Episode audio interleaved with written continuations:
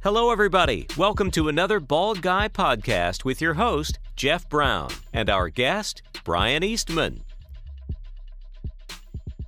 Hello, everyone. This is Jeff Brown, the Bald Guy. Thanks for tuning in to this podcast.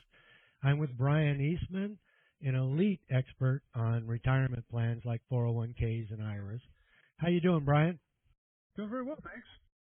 What we're going to talk about today, people, is three basic things. We're going to talk about LLCs versus trusts for IRAs that are self-controlled to get a checking account. We're going to be talking about what's called RMDs, required minimum distributions for various retirement plans and who might be able to escape them if possible. And the last subject will be talking about are there any any people besides independent contractors or business owners who can make use of the fantastic solo 401k. So let's start with that first one, Brian. What's the difference when you're running a self-directed IRA, whether it's Roth or traditional pre-tax, between having an LLC for your checking account or an IRA trust? Well, you know, it really boils down to just doing business in, in California. The concept for both programs is the same. It's a two-layered structure. You have an IRA at the back end. The IRA owns the legal entity, the LLC or the trust, kind of like, you know, a regular IRA might own a fund. That legal entity is the mechanism that gives our, our client control over the funds, the checkbook. They'll they'll do all their transacting through the LLC or the trust under the umbrella of the IRA.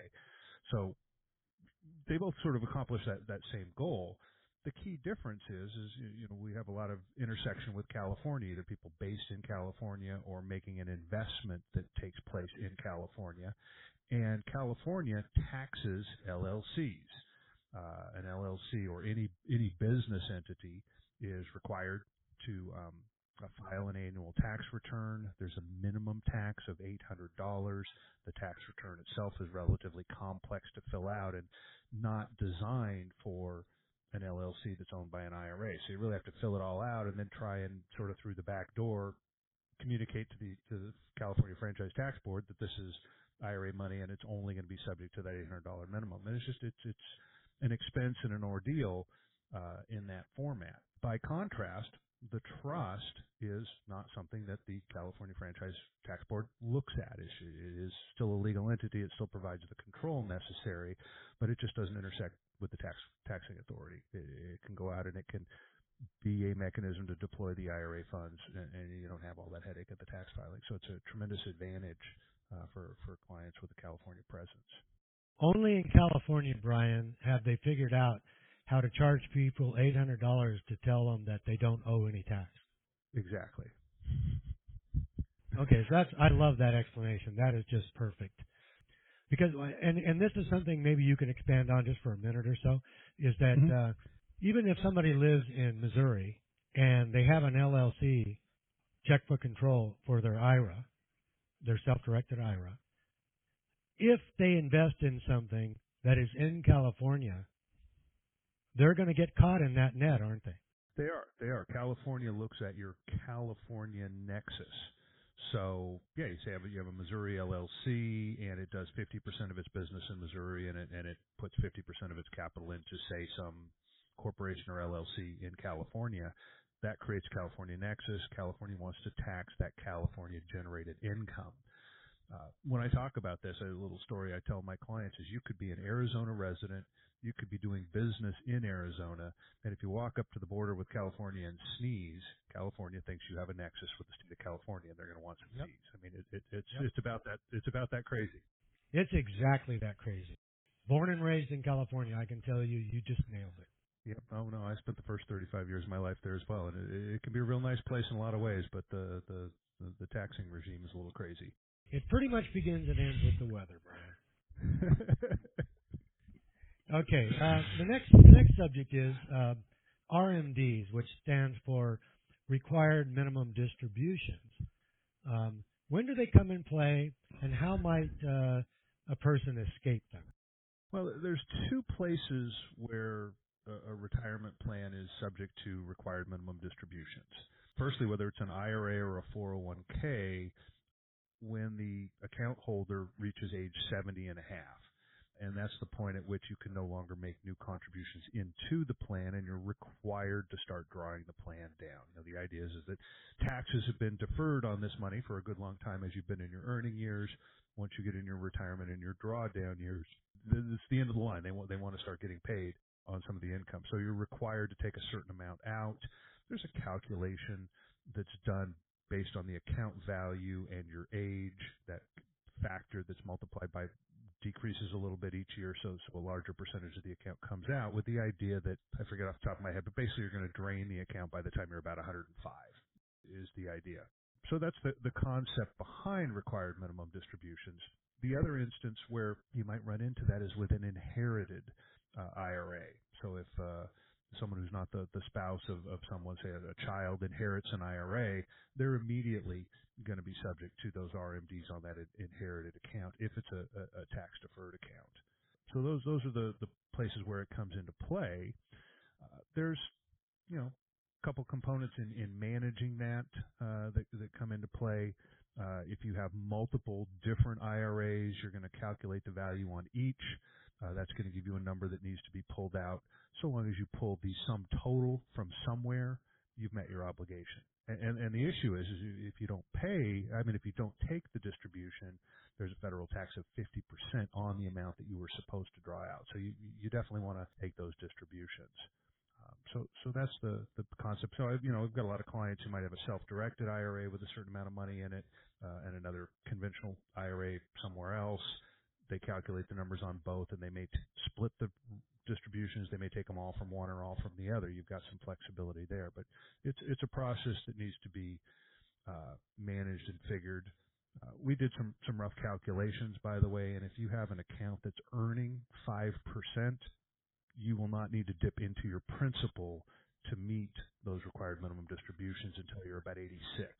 Uh, the earnings themselves will produce enough to meet the, the distribution requirements. So that's the, the way to, to manage the process. The um, way to escape it is is pretty simple. You either you either die, or you uh, you, you, take the, uh, the, the money out of a tax deferred account and you get it into a Roth account because Roth IRAs are not subject to those required distributions during the account holder's life. When they are inherited, the person inheriting the account would be required uh, to take distributions. But during your own lifetime, you can eliminate the need to take distributions from a Roth IRA. Which is why people should have in their plan that by the year they turn 70 and a half, they want to very formally move over their pre-tax stuff into a Roth IRA that they direct so that by the time they hit 70 and a half, they're just simply immune from the RMDs. Right, and as with anything on a Roth conversion, the, the sooner you can do that, the better, because the longer money's in the account and the, the, the higher the rate of return, the, the more of a tax benefit you're going to get from that tax-free status of the Roth. So it's not something where you want to say, oh, at, at, at age 69 and a half, I'm going to convert, you know, my million dollar portfolio. You, you'd want to incrementally do that over time and, and, and do as, as much as possible, as early as possible to get the maximum amount of benefit. Absolutely, and, and lessen the amount of tax paying by taking more years to do it. Exactly. And we work with a lot of clients, and they sit down when they work with their CPA, and they say, "Well, if I do a fifty thousand dollar conversion, I stay in this tax bracket. If I do a sixty thousand dollar conversion, I jump up a bracket. So I'm going to stay under that sixty threshold." And they evaluate that each year. Sometimes you might have some kind of a loss somewhere that can offset the cost of doing a Roth conversion, and that's a great time to take advantage and move some money. So there's a lot of strategies to to make that conversion that can be beneficial. Gotcha. Well, let's move on to the last question. Can anybody but independent contractors or business owners make use of the very much beloved solo 401k? Yeah, the solo 401k is a fantastic, fantastic program. Uh, you know, not only is it you know self-directed and, and, flexible on the investment side, but it's got both tax deferred and Roth components. There's the ability to transition from the two internally with the plan within the plan more simply, and, and very high contribution limits to, to reduce taxation in your earning years. I mean, it's a fantastic tool. Uh, it is a tool that's designed for an owner-only business format. And that can mean a lot of things, but basically it means that, you know, your business, whether it's a sole proprietorship or a corporation or an LLC, doesn't have any non-owner employees working more than a thousand hours a year. Uh, so I do have, you know, a, a, lot of clients in that plan who are uh, just completely independent. You know, they're real estate agents or some kind of a, a tech consultant, uh, maybe with their own uh, business or, or, or right. whatnot, somebody like that. I do have a handful of, of doctors who are sort of properly configured where they work as an independent contractor to some larger employer like a hospital or, or, or whatnot. Uh, there's a handful of folks who may have a larger business with some level of employees who qualify, uh, and that's either where you have some folks who are seasonal business owners. Maybe they have a little uh, resort property up at a mountain lake or something like that, and they, for the most part, run it themselves. But then during the summer, they hire a couple people, but nobody works more than a thousand hours a year because that's the threshold at which that employee would need to be offered uh, entrance into the plan. And once you have non-owner employees in the plan, now it can't be a solo plan, which is super simple to administer and a great, great tool. Now it has to be a more formal, more complex, more difficult to uh, administer ERISA uh, 401k plan that provides those those employee benefits. So staying under that threshold, um, certain types of uh, leased employees or uh, people who are legitimately independent contractors providing a service to your business. I have, I have folks who you know run some kind of a sales oriented business and they have some independent contractors on on you know commission only basis receiving 1099 income, well, those don't count as employees. So you can't have a, a larger enterprise in some formats and still qualify for the 401k. It's sort of a narrow bandwidth, but it's it's a great opportunity for a lot of people who do fit. I, I'd say, you know, in our business, about 35, 40 percent of the people that we work with, you know, can qualify for that that plan format. Yeah, I love them. I love them. Oh, they're great. Well, listen, you have been a font of information today. Thanks. Absolutely. Absolutely. Everybody, thanks for listening. Uh, join us next time. Have a great week. Bye bye. Thanks for listening to the Bald Guy Podcast with Jeff Brown and our guest, Brian Eastman.